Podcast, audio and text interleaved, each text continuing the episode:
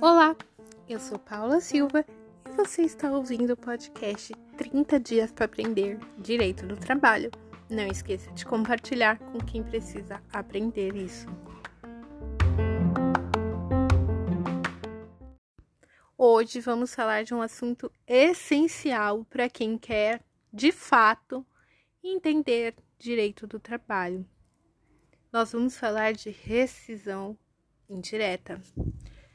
O que é rescisão indireta? É um meio para que o funcionário se desligue da empresa recebendo todos os seus direitos que receberia em uma demissão sem justa causa, ou seja, ele receberá aquilo que teria direito se fosse mandado embora, dispensado, demitido. A rescisão indireta é chamada popularmente como a justa causa dada ao empregado pela empresa, porque ele demonstra para o judiciário que não teve responsabilidade em sua demissão e antecipa aí ou termina, termina a palavra ideal, a sua relação laboral. A lei traz algumas hipóteses específicas para que a gente possa considerar essa demissão em rescisão indireta. Outro ponto. A rescisão indireta só é feita judicialmente. É preciso que haja um processo onde a empresa apresentará provas e contestará essa demanda para que haja o habitamento da rescisão indireta. Primeiro ponto que eu quero ressaltar antes de falar dos requisitos legais e das outras nuances, né, da rescisão indireta, é que a rescisão indireta depende de alguns requisitos que não são necessariamente legais, mas são fruto da sistemática jurídica. O primeiro requisito da rescisão indireta seria o quê? A ausência de perdão tácito. Ai, meu Deus, falou inglês. Isso quer dizer que o funcionário, para fundar aí a seu pedido de rescisão indireta, não pode fazer em algo que já passou há muito tempo. Porque se ocorrer o perdão tácito, significa que ele não teria direito à rescisão indireta. Isso seria equivalente à renúncia, à renúncia do direito, tá? Isso também é um requisito da demissão por justa causa. Outra coisa, precisa ser imediato. Isso tem a ver até com a ausência desse perdão tácito. Você precisa abrir um processo por um fato que vem acontecendo agora, não há 30 anos atrás, né? Essa atualidade ou imediatividade significa dizer que é uma violação recente, atual, não uma violação que aconteceu há 10 ou 15 anos atrás.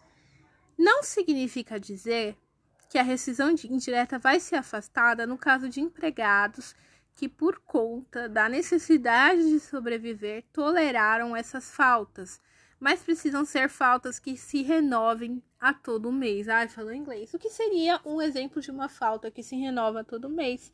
A ausência dos depósitos de FGTS. Por quê? Veja, o FGTS é um direito previsto em lei, então é um direito incontroverso que visa proteger o trabalhador e fazer um fundo para que ele tenha aí como se fosse uma espécie de indenização a mais quando for dispensado. É um recolhimento, como se fosse um seguro. Se a empresa deixa de fazer esse recolhimento, ela está violando uma lei. E a cada mês que a empresa não faz o recolhimento, indiferente de quando deixou de recolher, essa falta está sendo renovada dia após dia, salário após salário. Então, faria sentido entrar com pedido de rescisão indireta pela ausência de depósitos do FGTS. Veja a diferença por uma falta que não é imediata. Vamos supor que esse mesmo trabalhador tenha é, deixado de receber salários num período de cinco meses, tá? Passaram-se quatro anos dessa falta. Ele passou a receber normalmente, a falta não se renovou. O que faltaria para rescisão indireta? Imediatidade, e ela não seria arbitrada, embora a ausência do pagamento desses salários pudesse ser requerida judicialmente em relação, por não ser um direito que, no meu exemplo, estaria prescrito. Para rescisão indireta precisa ser algo grave, não pode ser um motivo besta, por exemplo, é, o seu chefe uma única vez fez uma piada sem graça com você, por mais que você não tenha gostado, isso não é algo grave o suficiente para ensejar uma rescisão indireta, tá? Precisa ter nexo entre a falta e o motivo da demissão. Porque, ora, não faria sentido algum ter acontecido algo, é, algo que diferente da sua algo diferente do que justificasse né, a sua rescisão indireta e você mesmo assim fazer judicialmente esse pedido. Outra coisa que não é um requisito que se fala na jurisprudência, mas também é, é que você não pode demonstrar que também tinha intenção de terminar com o contrato de trabalho, porque se você também tiver a intenção, vamos entender que a rescisão indireta foi por culpa recíproca. Os dois lados não queriam mais aquilo e os dois lados é, violaram as suas obrigações. Ou seja, se o trabalhador e a empresa tiverem participação recíproca para que a demissão ocorra intencionalmente, os dois lados ali estão fazendo um cabo de guerra para ver quem quem vai pedir primeiro para sair. Não é rescisão indireta, porque aí nós temos o que chamamos na jurisprudência de culpa recíproca. Gente, Hoje eu não fiz script para esse podcast, então eu estou falando conforme o que eu me recordo. Então, se está muito rápido, já peço desculpa desde já, mas eu acredito que está bem claro e que com esses exemplos vocês conseguirão entender a minha mensagem. A rescisão indireta, tá? Agora os requisitos legais para o habilitamento da rescisão indireta, tá? A rescisão indireta está prevista no artigo 483 da CLT. É isso mesmo, depois eu confirmo e escrevam lá na descrição desse episódio.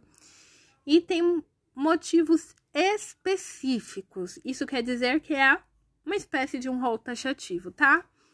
Bom, primeiro motivo que eu me lembro é quando a empresa exige serviço superior à sua força. Ai, meu Deus! Ou serviços defesos por lei. O que esses serviços defesos? É algo ilegal, contrário ao bom costume, ou que não está previsto no contrato de trabalho. Então, aqui a gente já tem três motivos para uma violação, que são motivos que não precisam ser concorrer, né? Não precisa ter tudo isso que eu falei para aplicar rescisão indireta. Basta um motivo para que ela seja aplicada. Então, serviço superior à sua força. Veja, a empresa requer que você trabalhe 20 horas carregando uma carga de 80 quilos e você é mulher. Claro que isso é superior à sua força, você não vai conseguir fazer esse trabalho. Contrário, a empresa decide que você cometa crimes, que para continuar lá você deve furtar cargas. Isso é totalmente contrário à lei. E além de ser contrário à lei, isso é contrário aos bons costumes, né? Não faz sentido nenhum você ter que se prestar esse papel. Outro exemplo de algo que seria contrário a alguns costumes, a empresa decide que você deve seduzir membros da concorrência para continuar trabalhando lá. Olha, gente, isso aí é totalmente surreal, mas tem gente louca em todo lugar e isso seria um motivo contrário a algum costume que justificaria a rescisão indireta. Outro motivo que acontece muito quando a empresa exige serviços que não estão previstos no contrato de trabalho, eles são alheios ao contrato de trabalho. Aqui tem que tomar muito cuidado, não pode ser um serviço que de alguma forma está atrelado com o seu trabalho. Vamos supor, se você é um faxineiro, talvez recolher lixo do escritório fizesse parte do seu trabalho. Isso não justificaria uma rescisão direta. Mas veja, você é faxineiro e é obrigado a desentupir fossa. Oh, então, isso é um serviço que não está previsto e nem faz parte do seu trabalho. Outro motivo para rescisão indireta é quando você é tratado pelo seu empregador ou pela, pelos prepostos, pelos representantes da empresa, com muito rigor, né? A empresa te trata diferente dos outros funcionários, te corrige por tudo, você se sente pressionado o tempo inteiro, isso é um rigor excessivo injustificado que pode gerar justa causa, é, rescisão indireta, e que também, até eu me confundi, gente, pode gerar rescisão indireta e também pode gerar uma indenização por danos morais, por assédio moral, né? Porque aí seria um rigor excessivo. Outro motivo, você corre risco de mal considerável. Vamos supor que você fosse um enfermeiro que trabalhou na pandemia e o hospital exigisse que você trabalhasse sem, sem máscara, não tinha álcool em gel, não tinha nenhum equipamento, então está correndo risco de construir um vírus mortal. Ou um exemplo atual: é, tem uma enchente numa empresa e eles exigem que todos os funcionários em caráter emergencial limpem essa empresa, mas eles não oferecem equipamentos de segurança e há um risco considerável de você pegar a lectospirose. Bom, isso pode ser uma causa de rescisão indireta, porque você está correndo risco de vida fazendo isso. Tá? Eu tenho até um caso de um trabalhador que infelizmente faleceu nesse último exemplo que eu dei. Ele foi convocado para limpar a empresa e acabou contraindo lectospirose e morreu. Triste, mas é um exemplo que eu me lembro que poderia justificar a rescisão indireta. Outro motivo, não cumprir as obrigações do contrato. Aqui entre os depósitos de FGTS, que eu dei um exemplo lá atrás, a empresa deixa de recolher, deixa de pagar salários todo mês, ou então não paga os salários até o quinto dia útil, descumpre as convenções coletivas, não deposita vale alimentação prevista nas convenções, ele está descumprindo uma obrigação contratual. Outro motivo, quando a empresa pratica, ou né, os funcionários da empresa praticam é, ofensas contra a honra do trabalhador ou da sua família, né? Algo que te denigre, você passa a ser chamado de ladrão, vamos supor. Então, né, isso é um motivo para rescisão indireta que não preciso nem dar nenhum exemplo sobre isso. O empregador Outro motivo é quando o empregador ou os funcionários da empresa te ofendem fisicamente, né? Ou seja, você apanha do seu chefe, ele vai lá e te dá um tapa na cara.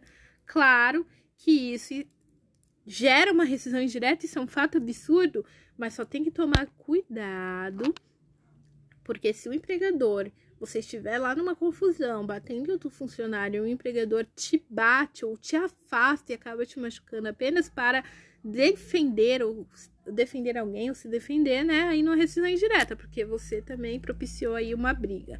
O empregador também, é, rescisão indireta, se o empregador também reduziu seu trabalho, é aquela, é, cortou sua comissão, te impede de trabalhar, te deixa de canto sem serviço nenhum, te deixa ocioso, isso gera rescisão indireta, tá?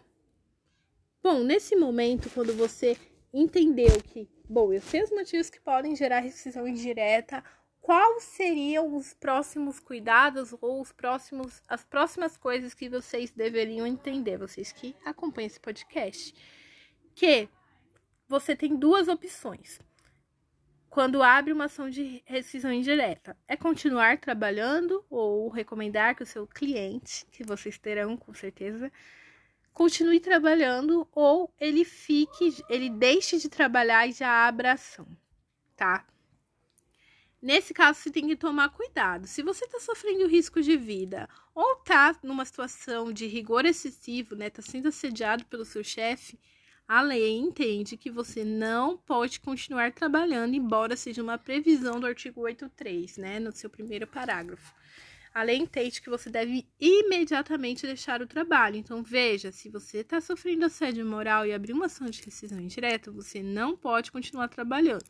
E muito advogado não orienta o cliente nesse sentido, e aí isso atrai uma improcedência para a ação de rescisão indireta, tá?